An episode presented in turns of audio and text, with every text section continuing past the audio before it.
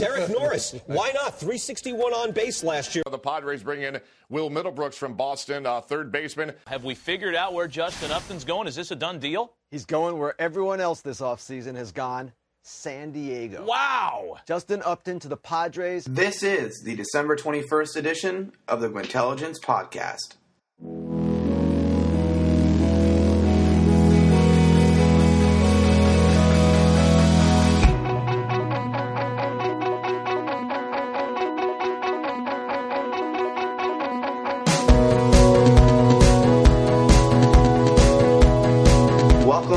Everybody, to another emergency edition of the Gwynntelligence Podcast.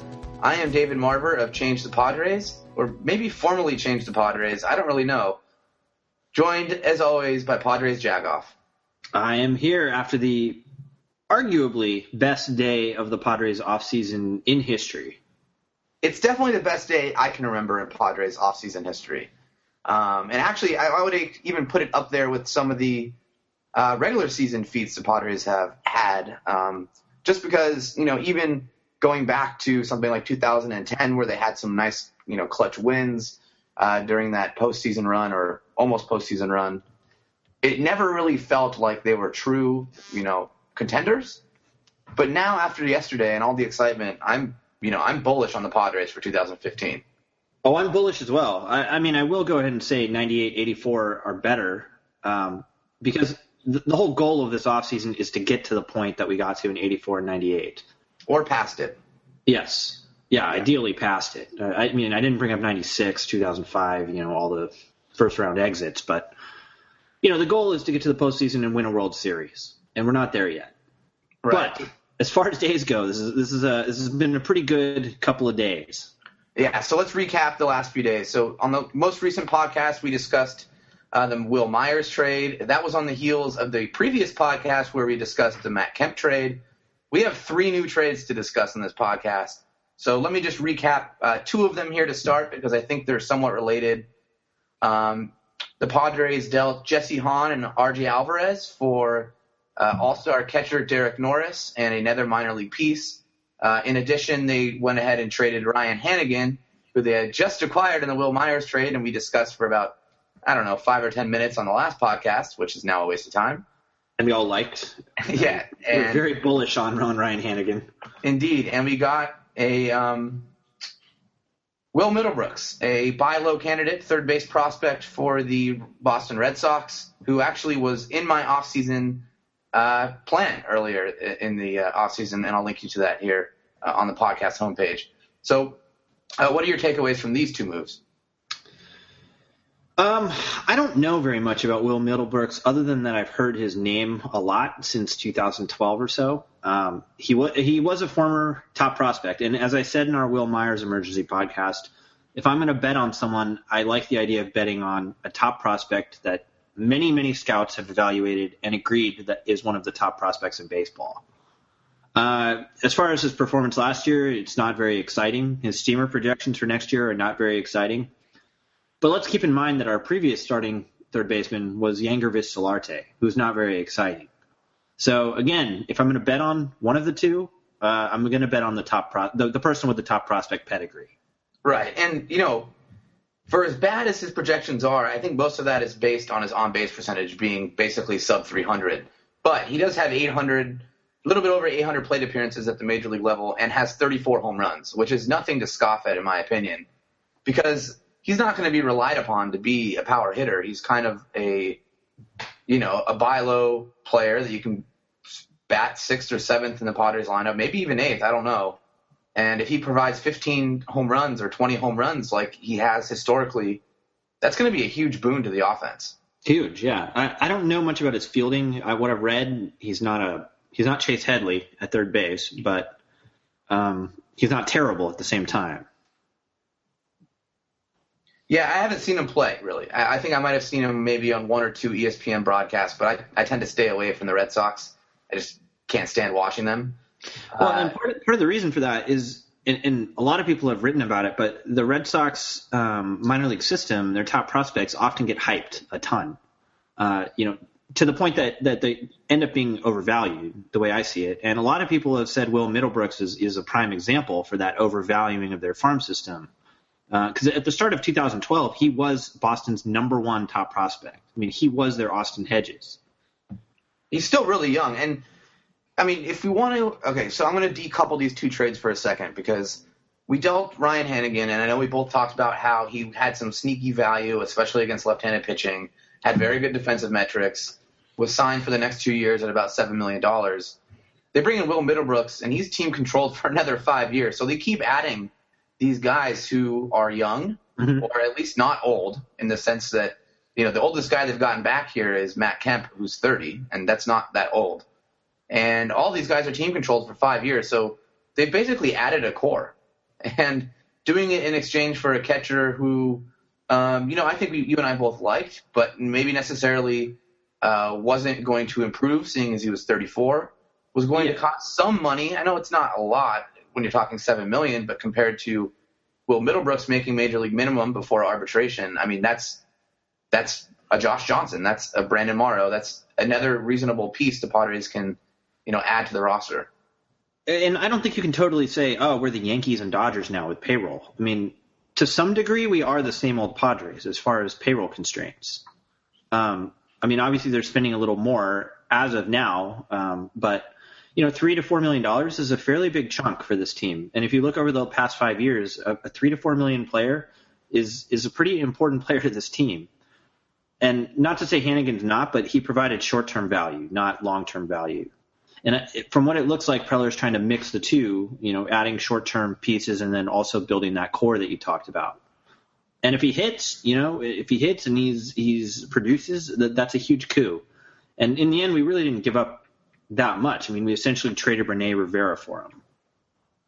Yeah, and and they're going to replace him here with Derek Norris, the guy from uh, the other trade here, 25 year old catcher, one of the best beards I've ever seen in baseball, and very Thayer esque. Yes, and you know, excellent on base percentage skills at the catcher position. Granted he's pretty awful defensively. I don't know if you remember um, in the postseason, the Royals had something like five steals off him, and I'm pretty sure he had a path ball in that same game. Yes, so yes, a terrible game. There's a lot to be desired there, um, and you know the pitch framing metrics, which is something we talk about very frequently because the Padres did have two of the best ones in Yasmani Grandal and Rene Rivera. They're not favorable for him either. But I, I kind of so I've been thinking about that though. How much do you think pitch framing is about coaching? Do you think there's anything to maybe the way I, I don't know who works with the catchers for the Padres. I don't pay attention enough to uh, to developmental stuff to see if that's something the bench coach helps with, or I don't know if Balsley helps with that. But how much do you think part of that is Padres? Like, you know, Rene Rivera moving to the Rays, maybe his pitch framing numbers go down because he's not coached as well or not directed as well behind the plate. Well, I think you have to give them some credit. I mean, I don't. We don't have enough data sitting here on this podcast to make you know causality uh, d- decisions, but um, I mean the, the, the the evidence shows that that there must be some correlation. Um, I mean, Yasmani Grandal was not ever hailed through his minor league career as as a good defensive catcher, and he obviously has weaknesses now. But uh, I think that his abilities with the pitch framing have developed over the years here. Um, yeah, Rivera has always been known as a pretty good defensive catcher, but and, and, part of it is that the emphasis on pitch framing has really exploded in the past year or two. Yeah, and I wonder just how long that'll even matter because you know pitch framing only matters until they go to electronic balls and strikes. Because once yes. they do that, there's no such thing as pitch framing, right? It's right. all a computer. Yeah. So, um, and you know, I hope they go to pitch uh, to electronic balls and strikes because First of all, I think the technology these days is good enough to determine when a very small sphere crosses a uh, cube. I don't think that's very difficult to uh, figure out anymore. Um, especially if you look at the PITCHf/x data we, we get. I mean, right, they're already doing pretty cut and dry. I mean, yeah. in order to determine pitch framing numbers, you need to have the ability to electronically register balls and strikes. So right. that's already there, and I would hope that they would go to that for uh, you know purity reasons to keep you know, strikes should be strikes and balls should be balls. It doesn't matter who's throwing and who's catching. Um, so I don't know. That maybe before the end of Norris's contract, which again he's on his rookie deal, so he's still signed for another four or five years. Four years. Four years, yes. Before the end of that, maybe they will already have gone to this, and pitch framing will be obsolete, which would be a boon to his value. Yeah, so I took a. I know that this was a, a later at night uh, trade a few nights ago, and Twitter and the fan base went crazy when they saw this. And I think I took a contrarian view, not to be a contrarian, but I don't. I don't love the trade at all. Um, I mean, I'm not saying Derek Norris is a bad catcher. He's got on base skills. He's clearly limited defensively, um, but I think that the value of Jesse Hahn is a lot higher than than what it is for Derek Norris. And then on top of that, I started reading people speculating that oh maybe Derek Norris can platoon or play first base. And you look at his stats and you put that into first base and you basically have Yonder Alonso. I mean he's not he's not he, he would be a sub league average first baseman.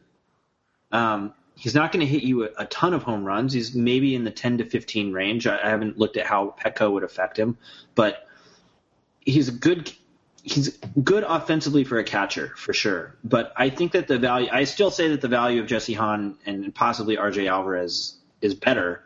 And I think it kind of ties into the general belief that, and I read it this morning, someone used the word phenomenal to describe the Padres starting rotation. And I think that that's uh, not true, and the stats don't back it up. Um, not only are they not as good as I think a lot of fans think they are, but the the durability issues of this starting rotation are practically begging to have quality depth like Jesse Hahn. And um, I mean, if I could do it over again, I, I, would I would I would rather have Hanigan, and I would rather have. Uh, well, I don't know. I, I get the Hanigan trade, but um, and I, I like the acquisition of Middlebrook, and it's hard because it's all it's all interconnected. But if there was anyone we could have given up other than Hahn, I would have been much happier with with the result of the of the of the whole cycle of trades. Yeah, so I think this one will hinge very much on the health of Jesse Hahn over the next couple years because if you recall, he was going to be a high first round pick. He blew out his arm. The Rays still drafted him in something like the sixth round or something like that. Um, and he's had some other uh, issues since then. Um, so, and, and again, he is very reliant on his breaking pitch, and those are things that generally um, exacerbate injury problems. So, I mean, I, I, definitely see where you're coming from. I ranked Jesse Hahn very high on the Padres' value list before this offseason, um, and RJ Alvarez for that matter. Um, but at the same time, I, I'm, I think I'm a little bit more bullish on Derek Norris's offense. And not only has he had like, yes, good offensive seasons for a catcher at the major league level, his minor league track record is very strong. He was always rated as a as a uh, top prospect since yes. I think maybe his second year in the minor leagues. Right. I don't think he, was, he wasn't a first round pick, but I think he produced so well so early that he was put on that radar very quickly. Right, and I was living in D.C. at the time and followed the Nationals somewhat. I mean, he was one. He was either the one or two top prospect in the national system for yeah, more and, than one year. And I think I still think there's offensive projection there in the sense that I think he's going to grow. I don't think what we're seeing now is the best out of him, so, somewhat in the same way of Yasmani Grandal. Uh, everyone always thought that there was more in his bat than what was uh, shown in his statistics. And so if he can grow from that, I do think he would he could become a league average first baseman. But I don't want him to play first base.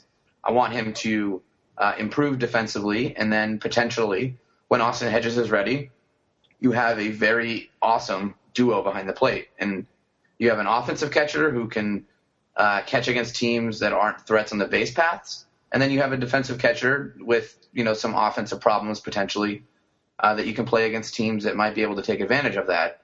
Um, and that would be a very healthy, very strong platoon that would be making very not a lot of money because uh, they're both pre-arb at this point. Yeah, and again, my issue is not with Derek Norris per se um, the projections hate him next year. I mean, they love Grandal. They seem to like Hanigan. They don't like Norris next year. I, I don't. I, I don't. I don't know enough about how the projections are developed to understand why. But again, my my issue is not with acquiring Norris. I think he's a fine catcher. He's certainly an upgrade offensively. But to tell you the truth, I would have rather traded Cashner than Hahn. I mean, if you're going to take an injury risk, um, I'd rather take the one with more control and with similar. He, he had similar results to Cashner last year. Um, I think it was Fangraphs who had a, an analysis of the power of his pitches, the quality of his pitches, and they're all very high. Uh, he gets a lot of swings and misses. He's he's got good you know secondary statistics, and I mean my issue is what we gave up more than what we got. I mean I think what we got was good. I just wish there was a different way that we could have gone to get it. Um, and I know I know Mike Dee and and Preller and the front office is dead set on keeping that front three together. And sometimes I question the wisdom of that or if it's really worth it. But Yeah, I you know, mean- it's done. So Right, and so I think on aggregate, those two trades, I, I do like it because there's so much upside and control, and as much upside as there is on Hahn and Alvarez, I would much rather have the upside on offensive players uh, than pitchers, especially on a team that can do things like signing Josh Johnson and Brandon Morrows to low risk, high reward, even if they're still, um, you know, relatively large injury risks. I still like the ability to do that, whereas you know, Nelson Cruz signing a one year, $8 million deal in Baltimore last year, he would have never done that in Petco. Um, but that said, I do agree with you in the sense that I don't think the Padres have an excellent starting pitching staff. Not at all. And uh, I do think Andrew Cashner has the upside of a number two, potentially maybe perform as a low end number one sometimes, but he hasn't put that together in a full season. And add in if he stays healthy, which is said every year, and he never stays healthy. And if you look at the Padres' recent history, pretty much every player that we've had to add that that qualifier onto did not stay healthy. Yeah, and you can say this. You can you know lump Tyson Ross in that same group, and Ian Kennedy. I, I really like. I think that's a strong number three for the Padres. After that, though, yeah, I mean we're relying. First of all, Josh Johnson won't be back until May at the earliest. Uh, Brandon Morrow has thrown something like 50 innings over the last two years, and he hasn't been productive in a while. As much as I do like his upside, which I think is significant. I, I know, think Matt- Johnson, Johnson and Morrow both have upside, but if you look at their most recent performances, you know where I presume they were healthy. I mean, they threw 50. They, they were healthy enough to throw 50 to 80 innings or so, and their performance was was terrible. I mean, they they, they were better than Eric. I'll say they're better than Eric Stults, but they're not they're not cha- championship caliber starting pitchers. Right. I think That, what their, that their I- name recognition would would lead you to believe they are. Right. I think the point you and I are both getting at is that the Padres still need another, you know, mid to top of the rotation arm to, Yes. to truly compete. Now, at the same time, I think that th- I, I assume, you know, unless Wisler just totally sucks or gets injured, that the plan will eventually be to bring Wisler up this year. Um, but personally, again, I would have rather traded Wisler than Hahn. Um, but th- I guess that's personal preference to some degree. Yeah, I'm not sure which of those two I like more. Uh, I I did have a difficult time ranking them uh, in the Padres ranking series, um, which I'll link you to here if you want to go back and look at how funny that is based on the acquisitions the Padres have now made. Um, but yeah, I mean, I, I see where you're coming from there. I wouldn't blame you for wanting Jesse Hahn over Matt Wisler just based on the major league, you know, production already out of Jesse Hahn, and Matt Wisler hasn't done that yet. In fact, he struggled at AAA. Um, but you know, Matt Wisler's really young still for He his is age and stuff, and um, he's always had you know top prospect labeling. So I don't know. We'll see. I do think we're going to see him in San Diego this year um, at some point. But and, and people forget Despaigne was good sometimes, but he was also very, They're gonna rely very on him as- inconsistent. I mean, there was there there was a stretch where we all thought that he was going to get demoted to the bullpen or, or drop out of the starting rotation, and I think if it weren't for some injuries that he may have.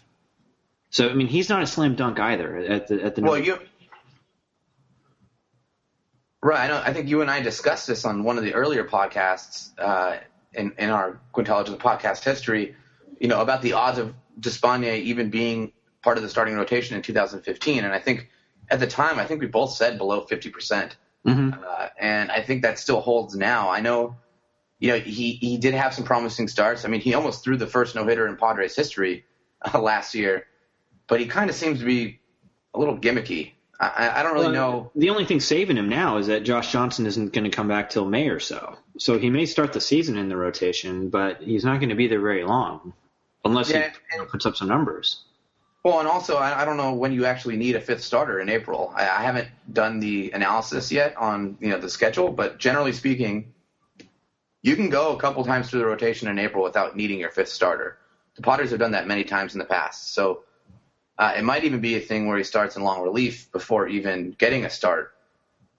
Well, I'm not sure that they would hide him, though. I mean, they, they do need to find out what he's got in him still before they make the. I mean, the thing with Morrow and Johnson is they built in to their contracts the possibility that they would both be in the bullpen. I mean, there are separate incentive structures for starting and for relieving for both of them. So the option was clearly put on the table to both of them that there's a chance that they'll both wind up, both or one of them may wind up in the bullpen. So it's not a, definitely a slam dunk that they'll be in the rotation. And I think that, you know, Bud Black, AJ Preller, whoever needs to at least see some performance to evaluate which two of the three are going to be in the rotation, you know, come May. Yeah. Yep. I, I mean, I think at this point, first of all, I, predicting anything now for the Padres is very uh, difficult. It's kind of, yeah, it's kind of uh, almost uh, you know just foolish, and it, it almost seems like it's going to be obsolete in a week anyway. So um, yeah, I'll be interested to see what what happens going forward. Um, but let's let's not forget a, another huge move the Padres made yesterday. Um, here, I'm going to play a clip from our most recent podcast, uh, and then we'll, we'll pick it up from there for 2015, I, I, want Justin Upton. I think having him in the middle of the lineup with Matt Kemp um, is would be incredible. So it looks like uh, the Padres heard you, man. Uh, yeah, congratulations! It looks like I've got a powerful voice. I may yes. be blacklisted by Wayne Partello, but they listened to my baseball operations advice. Yep. Uh, uh, unlike Congressman Scott Peters, who saw his two favorite players he mentioned, Yasmani Grandal and Jesse Hahn, shipped away in you know less than two weeks. Yes. Yeah. The curse of Peters. Yep, I, I, I wouldn't necessarily call it a curse, though, if you look at the roster these days. That's a good point, yeah. All right, so let's discuss the whole Justin Upton trade. Uh, this one blew me away because the Padres traded volume in exchange for very high one year production. So they dealt. Also, the timing of it was very surprising. I mean, the Norris trade was the night before. The fan base was ecstatic and then you wake up in the morning. I mean, I was driving to work, and I think uh, for whatever reason I had David Jeff on 1360, and they mentioned that, uh, hey, uh, it looks like we're getting Upton, and uh, then I exploded. This was at like seven, no, not even seven, like six, probably 6:40 in the morning. I mean, just the lumping of these moves was was uh, shocking. Right, but okay, let's discuss, or at least let me tell the listeners the entire trade here before uh, yes. we keep going. The Padres dealt Jace Peterson, Dustin Peterson, uh, outfield prospect Mallex Smith, and uh, top pitching prospect Max Fried, who was a first round pick uh, of the Padres a couple years ago. Um, in exchange, they got Justin Upton and a, I believe, a mid level prospect or low level prospect. Yeah, uh, Northgate, something Northgate, Alex Northgate or something. Yeah. So if you look at this, they gave away Max Fried, who was, uh, you know, a very reputable prospect, someone I didn't necessarily believe in. Uh, I mean, I wrote a piece this offseason about how he's a bust. Um, he's also coming off Tommy John surgery. I, I'm okay losing him. They traded Jace Peterson, who I think never really got a fair shot, and someone I would have liked to have seen, uh, you know, maybe be given a chance in short uh, at shortstop this spring, especially if we're just going to go in there with Amarystis uh, Amarista and Barmes. Um, Dustin Peterson was a low level, uh, basically third base prospect, although they had moved him recently to left field. He looks to have a, a, a power stroke, and actually, I, I, kind of liked him as a prospect, uh, maybe a little bit underrated. Uh, then outfielder Mallex Smith, who I believe led all of minor league baseball in stolen bases, uh, also had a 400 on base percentage in, in uh, A ball this year. I'm not going to miss any of them, to tell you the truth. I mean, the closest I'll come to missing is I think Mallex Smith. I'm intrigued with his speed, but the course of players with his skill sets is usually it's usually not good. Um, he's he's basically Luis Durango, if you remember him from a few years ago. Very fast, had some OBP skills early in his career at the lower levels. And I just think the odds of those guys really, you know, turning into Willie Willie uh, Willie McGee or someone, it, it's pretty low. Um, Max Fried, I was totally with you as far as being a bust. I, I, don't. I think it's difficult enough to recover from Tommy John surgery, and he wasn't blowing hitters away before then, which is what your post talked about. I mean, dominant pitchers at that level are blowing away the competition, and he wasn't doing that. Yeah, not only blowing away the competition, but like, this, like this, upcoming, this upcoming season, right? I mean, the earliest they're thinking of him coming back is maybe for Arizona Fall League, 2015. Yeah, and I just don't see how. I, I don't I don't get it because his future upside, you know, based on when he was drafted, he wasn't even projected as a number one. They said he was a projectable left-hander with uh, maybe a plus curveball and, and and good fastball command as while being a left-handed pitcher, which are you know is a useful thing, but it's not like you're picking Madison Bumgarner or Clayton Kershaw. So at the time they made the pick, I was already kind of upset that they chose him. Uh, and then, yeah, he's had very lackluster seasons. Now, if you were to take those seasons and put them in the major leagues and say these are his numbers in the major leagues, he's a useful player, but that's not how it works, as I outlined in that post. Players that even become useful at the major league level blow away the competition in the minor leagues, and he wasn't doing that. And so, um, I think we get into this, you know, this uh, rut where we look at minor league statistics and we just imagine you know, imagine those statistics at the major league level, but that's not how it works. You know, as they progress, they face better and better players, and those statistics come, you know, come down. And there's a reason why, um, you know, players that put up 12 strikeout per nine ratios don't do that in the major leagues because it's just not possible to do that. So if you're putting up a six or seven strikeout per nine inning ratio in the minor leagues, you know, that doesn't translate at all at the major league level. No. I mean, unless you're a really heavy ground ball pitcher or something like that, but he's not.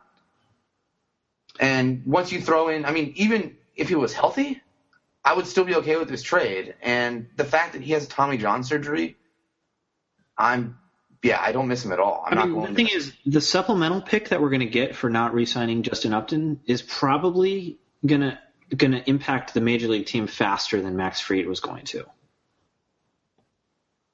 So, to me, Ma- Max Fried. yeah, and not just. I don't miss him at all. I mean, of the players, I probably miss him. I'll probably miss him third out of the four. Who, who do you miss least out of those four? Uh, well, I, I, won't really miss Jace Peterson. I, I didn't think he had a huge. I mean, I would have liked to have seen him get a shot maybe in spring training, but I think realistically he's got utility player written on him. Um, and the Padres, I mean, as far as value goes, I, I, don't think they're having trouble finding utility players. So I, I'll miss Peterson. No, and- I'll, I'll miss Justin uh, Justin Peterson, and I'll miss Mallex Smith more than Max Fried. Yeah, I think my order is probably pretty similar. I think it's uh, probably Dustin Peterson, just because I do like those uh, power minor league bats. I think those guys can can grow and become useful major league players. Then I, And, I guess and he now, plays third, mean, base, plays third base also, which I think in this system would add value. But, but yeah, go on. Yeah, and, and, and Mallex's, I gue- I guess, is intriguing in the sense that maybe he's a leadoff hitter at some point in time, just based on his on base skills and stolen bases. But uh, I mean, I'm going to trust the scouts on this one, and not just that. Yeah, I think I would I would almost trade those four guys together for a first round pick. Like I would almost do that. And uh, if the Padres don't re-sign Justin Upton and they get a first round pick out of it, I mean, I still think that's fantastic. Like I'm, Yeah, I'm happy with that. Definitely. Um, speaking of which, do you think there's any chance? I know you published the myth of, uh, you know, the ability when you trade for these guys to re-sign them in their final free agent season or final season before free agency.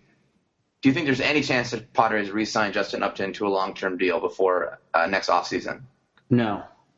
But that's not for lack of trying. I imagine they'll make an offer. It may not be publicized, but I imagine they'll have talks with his agent at some point. But my belief is more based off of from the player standpoint and the agent standpoint. There's no economic reason for Justin Upton to sign an extension with the Padres without testing the market first. Now, that's not to say that they won't re-sign him in free agency. I guess that's a possibility. But uh, as an economic unit, I don't see why Upton wouldn't at least get competitive offers, especially when he's going to be one of the top free agents next year. Not just one of the top free agents, you know, based on his the quality of his uh, play, but the fact that you know he was called up in Arizona s- at such a young age, at the age I think of 20 or 21. Yeah, he'll be 28, I think. He'll be hitting, yeah, free he's going to agency. hit free agency in his prime, and so you know teams, you know teams generally sign thirty year olds to you know six year deals I wouldn't be surprised to see Justin Upton get like an eight-year contract uh, because you know you would be purchasing you know about three, four years of prime production. Um, so I wouldn't be super surprised to see him get a. Uh, I think what most of us would think is an absurdly long contract. But I will say this: AJ Preller was asked about this actually uh, yesterday, and his response was kind of uh, interesting. He's, he basically said that you, there there was some value there in having him and having the ability to re-sign him. I'm paraphrasing here, um, and that the Padres, you know, what you like to do in these sort of things is monitor how the guy is on a day-to-day basis, and before you make that determination, if you want to offer him the extension. And I think what that is saying is kind of what I heard a bunch of pundits say the last few days on why Upton's been traded now twice. Maybe there's some clubhouse issues, or maybe there's, um, you know, maybe he's not the best at, you know, effort wise. Uh, I, I don't know, but but it was an interesting comment I thought from AJ Preller. Yeah, and I feel like I've read some some rumblings of stuff like that, but I mean, in the end, it's a financial transaction, you know, and there's not a lot of motivation to take less in a financial transaction, especially when you couple it with, you know, what we were talking about, you know, only two or three weeks ago that free agents will spurn San Diego based off of Petco Park's reputation. Um, you know, Upton's not. This isn't his last contract. I mean, he's signing his upcoming free agent contract. In in the back of his agent's head is trying to position him for one more contract after that. And and coming to San Diego, I mean, he's not going to give you a discount if, that's what you're looking for. And and honestly, I mean, he wants market rate, and it's going to be the only way you can get market rate is by at least entering the market and establishing your value. Yeah, I don't I don't expect him to be signed long term. I mean, I think just for the sake that uh, what you wished for last podcast has come true, that you should say publicly right now that you hope he gets re-signed to a long term contract. I do, yes. All right, good. Now that we have but, that on record. But but the whole point of my post was that fans that think that trading for him that there's additional value in uh, in some kind of exclusive signing period with him that that value is is is little to none pretty much non-existent if you look at if you look at history um, if you look at history of that yeah, so I'm mean, when you view this trade and evaluate this trade, it's purely our prospects versus Upton in 2015 and Aaron Northcraft. I, I don't think there's any additional off And a first round pick. values. In yeah, and, and and the draft pick. There's no other intangible values that should be weighing on that on that trade evaluation. What if what if Ron Fowler went to? Okay, no, I'm not going to go there. I, I know I'm I'm getting carried away already with the Padres, but I'm not I'm not going to speculate on what they would be willing to pay Justin Upton. I was going to say what if what if they were going to you know willing to match whatever the agent wanted just so they could actually get that superstar. Um, do you think the agent, well, you know, what figure would the agent even throw out there Two hundred million dollars, for how many years? eight years, twenty five million a year. I think would be probably. Well, to not even test the market, I guess you would probably ask for more than what his perceived market value is. So I don't Yeah. know, two two hundred twenty five, eight years, two fifty, eight years, probably match the A Rod deal. How would you? Okay, so that said, imagine the Padres did that. Now that's an extreme leap. How would you feel about that contract? I mean, it's not coming out of my pocket, so I mean, I would be in. I, I'm I'm in favor of it. I, I look with payroll. I'm kind of torn about it. I, I know the general feeling of the fan base is that ah, we've taken on all these salaries. We've got two 14, 15 million dollar outfielders now. The thing is, had we gone into this offseason and I told you, hey, the team's going to raise their payroll from 90 to 100 million, about 90 to 100 million dollars, which is about what 12, 13 percent, 12 percent. Would you have been totally ecstatic about that at the time? I mean, I think that I think that the change to Padres stance originally was that you know adding payroll is key to competing. Yes. Trading is trading value that we have. It's not adding value per se. Yep. I, I Um, agree. The thing is, we're, so we so we've added what twelve percent. I imagine there's going to be some salary dumps. I don't think I, either. You know, we're going to get rid of something. Venable, Seth Smith, Carlos Quentin, some part of Carlos Quentin's contract. So let's say we whittle it back down to 100 million. I mean, are you satisfied with that? I mean, we added these players, but I think so because here's why. Um, I still think it's a little, 100 million on the dot. I still think that's a little low in the sense that if you go look at all the World Series winners historically, almost every single one of them would be at a higher salary rank, you know, compared to the rest of the league than the Padres. And so I still perceive that as a disadvantage. Uh, but at the same time, the length of, for example, Matt Kemp's contract, five years, 75 million. I mean, that is the, largest contract the Padres have ever had on the record. So it's not like they're going out and paying Josh Johnson eight million one year, uh, you know, in one season to increase the payroll up to hundred million dollars. That's not how they're doing it. Uh, they have, you know, taken on a long-term contract. They have traded for a top-end guy, uh, and not just that, but they traded away future value. Well, maybe future value. A lot of these, I hate saying future value with some of these prospects because some of them have a very small chance of making it. But mm-hmm. traded away future value for guys that right now don't make a lot of money because they're ma- making major league minimum, but will be going to arbitration soon, and so there is a long-term financial commitment to those guys as well. I know that's kind of a, a, a weird way of looking at it, but I mean, it won't be very long before uh, Wil Myers is probably making ten million dollars a year. Right. So, so I think the long-term outlook, payroll-wise, is is up. I don't think it's one of those things where they prop it to 100 million and then next year have the ability to drop it to 70. I think it'll be a lot more difficult for them to do that. Um, and I don't know if they want to do that. Like I, I think my outlook has changed like completely. Well, some of the some of the so you asked me originally if I'd be happy if they signed Justin Upton to an eight-year, two hundred fifty million dollar contract. Personally, right. yeah, of course, I would be happy to have Justin Upton in his prime in a Padre uniform. At the same time, we're going to have Kemp for five more years. So you combine the two, you're paying what 40, 45 million dollars for the two players. Yeah, um, and I, I so think some, some, of the answer to that question is based on if we truly believe that payroll is going to continue increasing.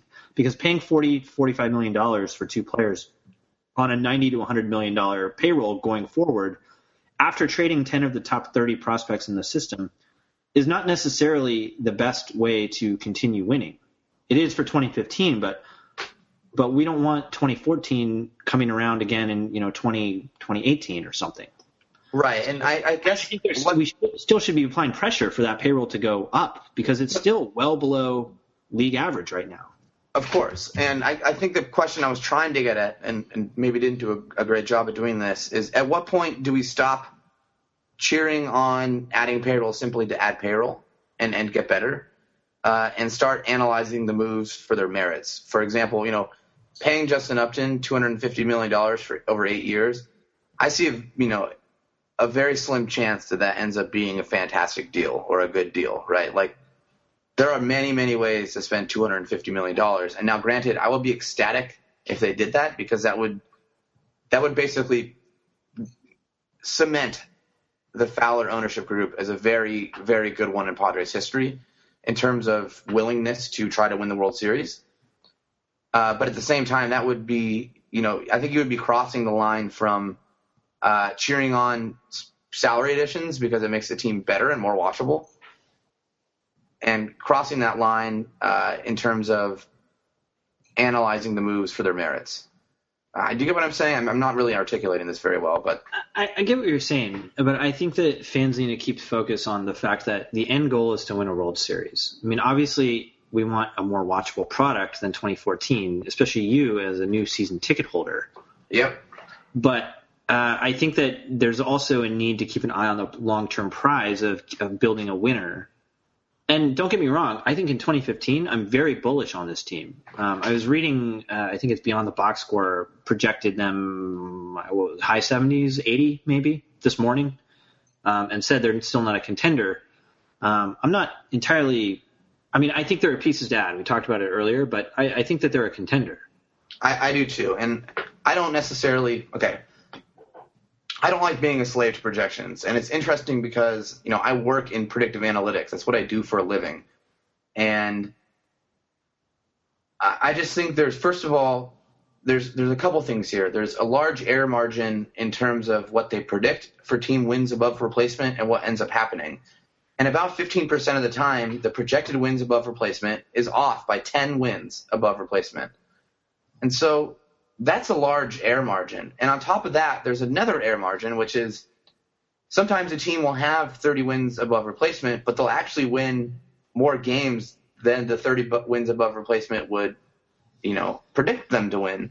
So there's, and, and that's just based on, you know, timeliness. You know, a player might hit 220 with five home runs, but if all five of those home runs come in close games, well, you know, his on field production, just based purely on the luck and timing aspect of when he produced, is larger than what, you know, the wins above replacement value says it is. And when once you add those two, you know, variances together, you know, you end up with a very wide spectrum of what can happen. And I think the Padres have put themselves in a position, first of all, if that person who's predicting high 70s wins is willing to put money on it, I will gladly bet a lot of money uh, on the over there. Um, and that leads me to another point, which is that Las Vegas now has the Padres as the 10th most likely team to win the World Series. And Vegas is a little bit reactionary, but at the same time, that is what people are actually putting money on. That is, it's, it's not is not, you know, someone hiding behind the internet and saying, this is what my computer says is going to happen on the field. That's not what's happening. This is actually real live people taking the money they have earned and placing it on what they think is a wise investment. And well, and also odds makers, odds yes. makers who have money riding on them, uh, and are evaluated based off their performance and how, how accurate those odds are. I mean, they've got professionals developing those odds as well, and I, yes. I think they're eighteen to one right now. The last ones that I saw. Yep, that's what I, have seen that at a couple different outlets. And, and it was up from 75 to 1. Yeah, yeah. And so I trust that way more than I trust the the analysts at Fangraphs or at Beyond the Box Score or wherever, whatever outlet it is. I think at this point, and this is before the Padres even make any additional moves, I think the baseline for their win loss total right now is somewhere like 84 and a half. Um, so I mean, and, and I yeah, do think the Dodgers have gotten a little worse. I do think the Giants have maybe regressed a little bit, although they do get Matt Cain back. Uh, and I think you know the the the Rockies potentially selling. I, I don't want to underrate the the fact that you know you play those teams a lot, 19 times each, and if they're all getting a little bit worse, know that all works in the Padres' favor. Yeah, absolutely. And you know, I mean, we talked about it. I mean, this has backfired on the Padres more often than not, but you got players like Morrow and Josh Johnson that could easily outperform their projections if they're healthy. And a lot of the, the lack of value that Beyond the Box Score was talking about was based off the pitching staff, actually. I mean, he's the one who posted that uh, they were only 27th in war out of their starting rotation last year. Um, their relief staff was marginally better than replacement, given that they earned 7.4 war. So I mean, and that's based off of my earlier comments in the podcast that there's room for improvement in this in this rotation. At the same time, I think Morrow and Johnson are probably the best candidates for outperforming what his computations are showing them to have earned in 2015.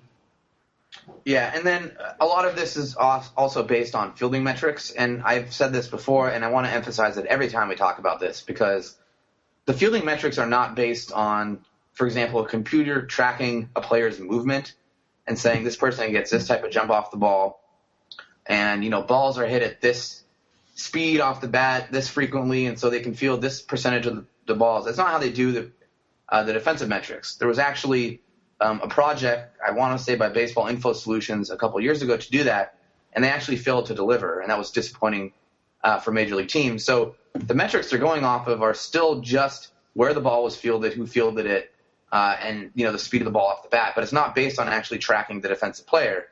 And so that leads to questions like defensive positioning um, and and different things that I think the Padres might do better than the Dodgers did. So it might help Matt Kemp's statistics.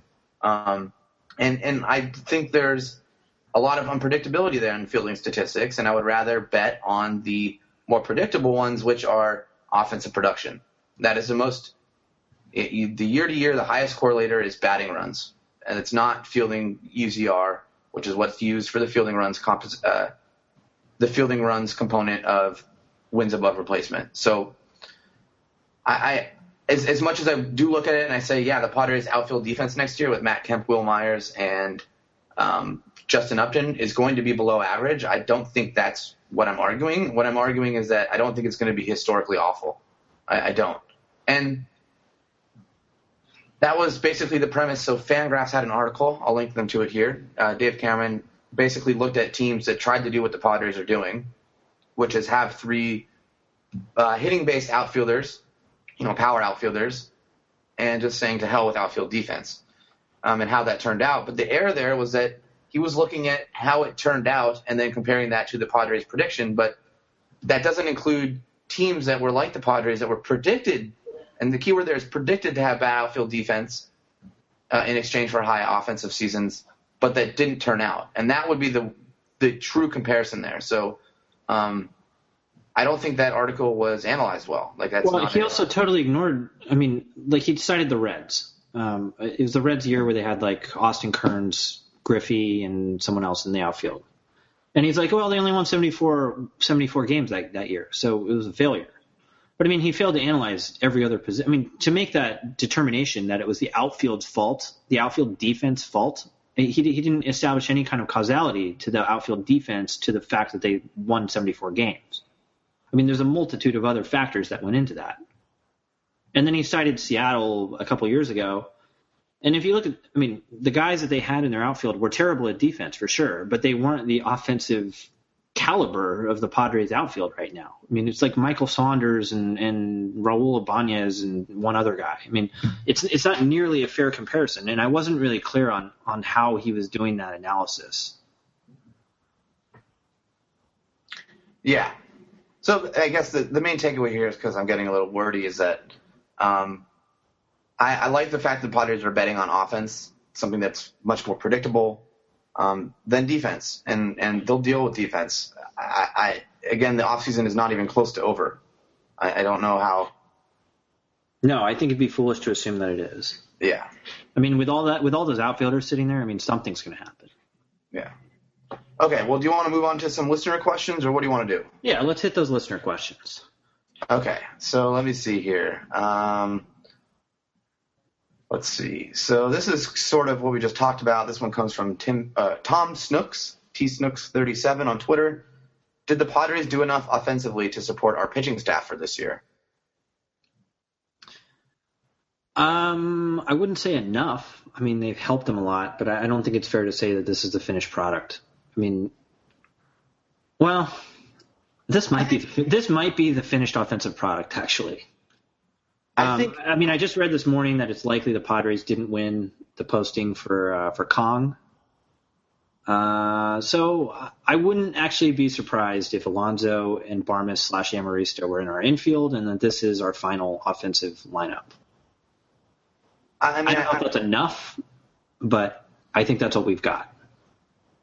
Yeah, so there's a couple parts to this. Again, this is something I said last podcast. I feel like I'm repeating myself sometimes, but I think Well, they did enough. three emergency podcasts in a week, so That's true. I think they did enough offensively in the sense that I think the Padres' offense is going to be well above average now, but uh, at the expense of defense, which is just something I just talked about. Um, so you know, the defense might let the Padres' pitching staff down this year. Additionally, we just discussed this about half an hour ago.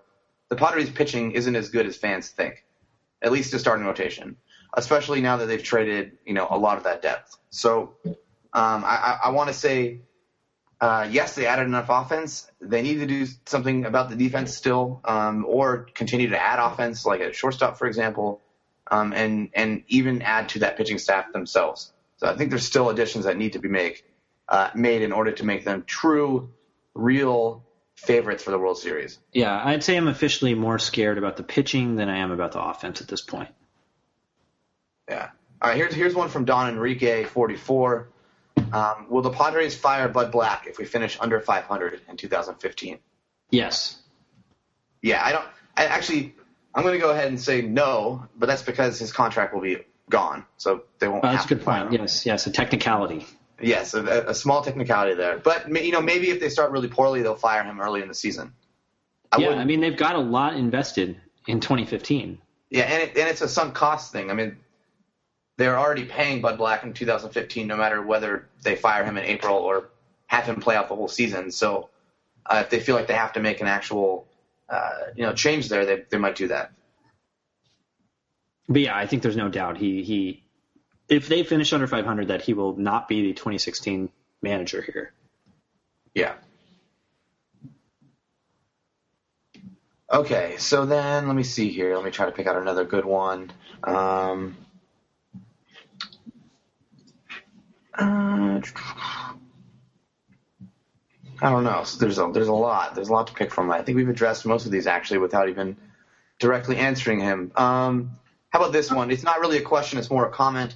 Not to be picky, but the lineup is heavy right-handed, especially if Seth Smith is on the way out, and that one comes from Bill Bradsky. Um, I mean, it is. Um, I haven't really done any research or looked at any analytics on whether that matters that much or how much that matters. I mean, it matters, but I'm not sure how much. Um, I'm also not convinced that Seth Smith, Seth, Seth Smith is going somewhere. Um, he actually fills perfectly the role of you know the first bat off the bench. Um, he's very athletic. Uh, he's good OBP. He can play the outfield. Uh, I mean, we've all speculated that maybe he'll play first base. I mean, he was a former SEC quarterback, so he has some athletic skills all around.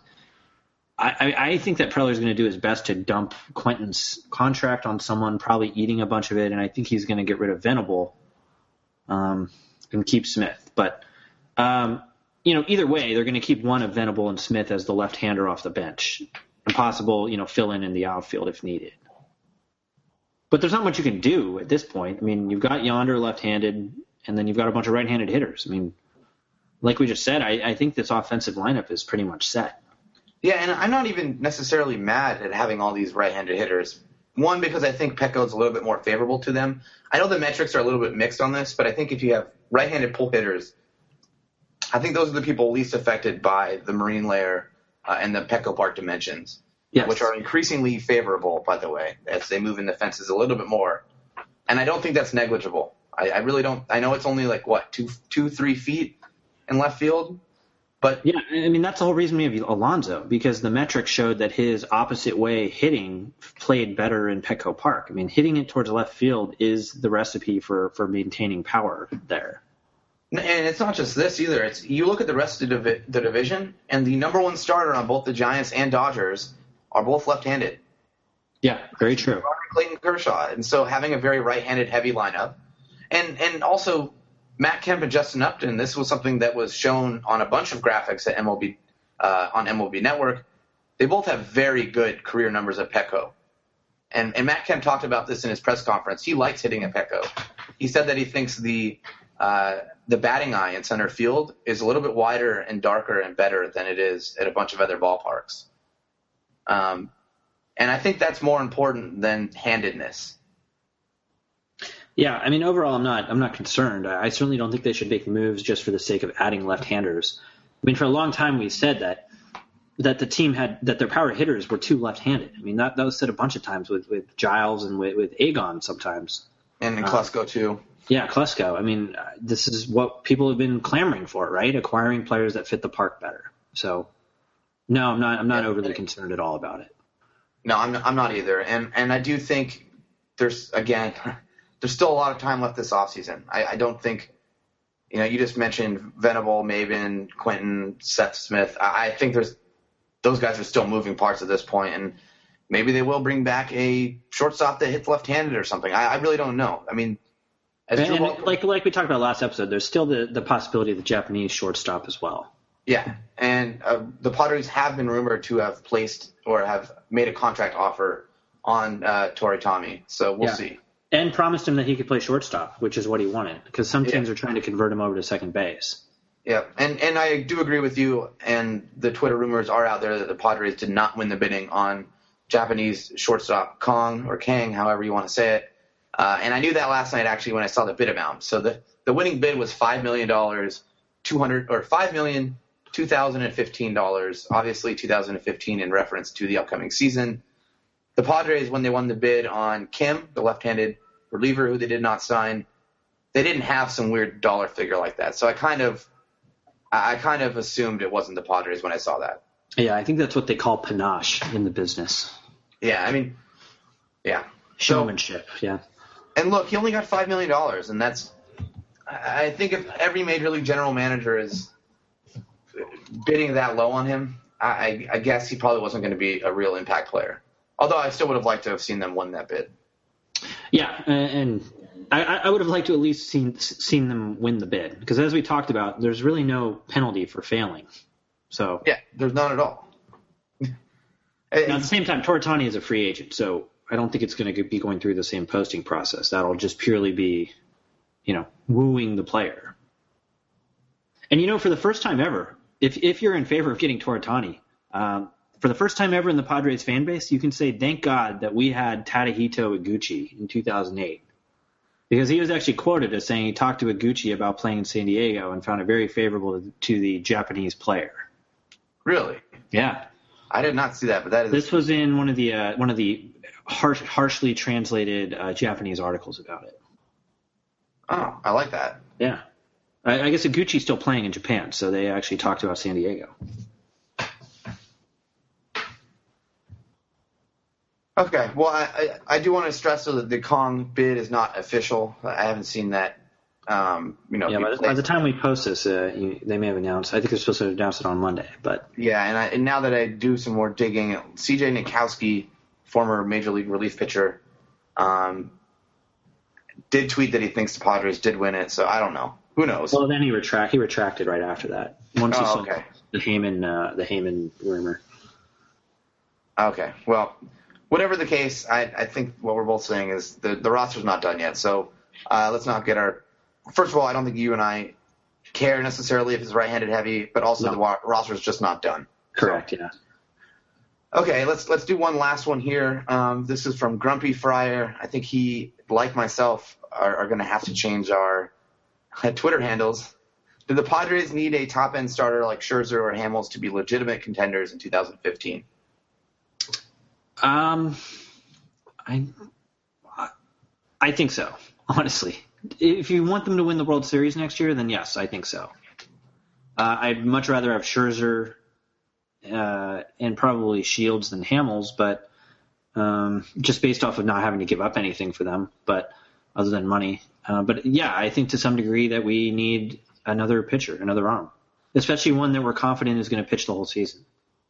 Yeah, I think they need someone with upside. And you know, I, I before answering this, I went back and looked at the World Series winners for the last you know decade just to see you know what their pitching looked like, and and not just the World Series winners, but teams that got close. And you know, look you look at last year with the Kansas City Royals, Yordano Ventura came out of nowhere and just dominated, right? Madison Bumgarner for the Giants did the same thing a couple years back, and, and last year, you know, really dominated. But the Padres don't have a prospect coming through the system with that sort of upside that might be able to contribute late in 2015 and give them some big postseason starts. I think Matt Wisler, you know, is maybe a if if he has a good year, could be a number three starter. But I don't think the Padres have that guy, and so they need to add one if they want to be serious, legitimate contenders. So Yeah, I mean, as a Padres metaphor, I mean, we need our Kevin Brown. You know, if we're gonna try, if and it looks like we are, it looks like they're going for it in 2015. If you're gonna go for it, then I think you got to go for it. And and really, I mean, I, I don't, I'm not even sure if Shields is the guy that we would be needing to be confident of having a World Series team. I think Scherzer's the the guy that's left. Yeah, or yeah, maybe trading for Cole Hamels. And I know we both like uh, signing players over trading, but I mean, at this point, if they're not giving up major league production, and if if they could find you know another way to not trade Hedges, Renfroe, and Wisler and get back Cole Hamels, I'm going to be all for it. I don't care about the depth anymore at the minor league level. I, I think that they're invested so invested in 2015 now that if you're going to go for it, I want them to go for it right. And if that means sacrificing more of the future, uh, I mean, you've already sacrificed a lot uh, to get here. 2015 is pretty pretty critical. You know, it, they're they put so much into it. They've they've invested so much of their farm system into this that. Um, yeah, you're right. If they, if they if they need to get if they need to do a trade to get Hamels, then then give up whatever. At this point, almost- trade at this point trade hedges for for Hamels if needed. It almost makes me confused why they didn't try to bring back Matt Latos because he got traded for not a lot of value. Well, I mean, he's another buy low candidate, though. You know, he's he's he's. I'm not confident he's a, he's not the number one pitcher that that we're just now talking about that we need. I mean, he's right, another he's another Brandon Morrow. Yeah, how about how about someone? like- Well, I think he's better than Brandon Morrow. He's and, a little better, yeah. And, and probably a bet, a much better bet at actually giving you innings. Although he's not without some health concerns himself. But uh, another guy out out there on the list that is being rumored is Johnny Cueto in Cincinnati. That would He, be. and he's the kind of guy we need. I mean, we need someone on that level. We need a number And- one ace type pitcher. Pitcher. And the, and the reason I bring him up is because he's at the end of his rookie contract. He's going to be a free agent. So he might be more affordable than paying Max Scherzer two hundred million dollars or paying uh, the re- remainder of Cole Hamels' contract, in, in addition to trading stuff for him. Yeah, I mean, I think the assumption is he probably has close to this, close to the value of Justin Upton, trade value wise. And so, if we could duplicate what we did, maybe even if we had to throw in a, you know, a Wisler, we can, you know, a Wisler, uh, Hedges, one of those. I mean, I think that again, I think that they they're so deep into 2015 that they need to to finish it. You know, Yeah, I agree with you there. Don't go cheap with the rest of it. You know, you're invested. If, just go for it. Yeah, it's at this point, it's in poker. You, you call this pot odds, right? Like you've already. It doesn't matter how many chips you've already put in. Um, it's it's a matter of whether the, the next chip you're going to get gives you additional value Right. in, in comparison to the rest of uh, what you stand to win. So, okay. Um, anything else you want to talk about here? I think that's it. I mean, we're, we've recapped possibly the best week of Padres offseason ever. Uh, we've recapped the immense changes to the change of Padres philosophy as now not only a season ticket holder, a member of the Padres. Okay, so this is off off the. I'm, I'm going to edit this out, but do you want to talk about change of Padres quickly at all, or no? No, uh, leave it to your posts. I think we can talk about that on the next podcast. Okay, sounds good. Maybe even Hacksaw will talk about it. Maybe I don't know. Yeah, who knows? Yeah. Okay. Okay, and I guess that's going to do it today. This was a long, long podcast again, but that's good. That means A lot to recap. interesting things are happening, and not I guess not just interesting, but like revolutionary as a Padres fan. This is a revolution, a new era for the Padres. Yeah, historical. All right. Until next time, which will probably be tomorrow after AJ Preller makes five more trades. Go Padres. Go Padres.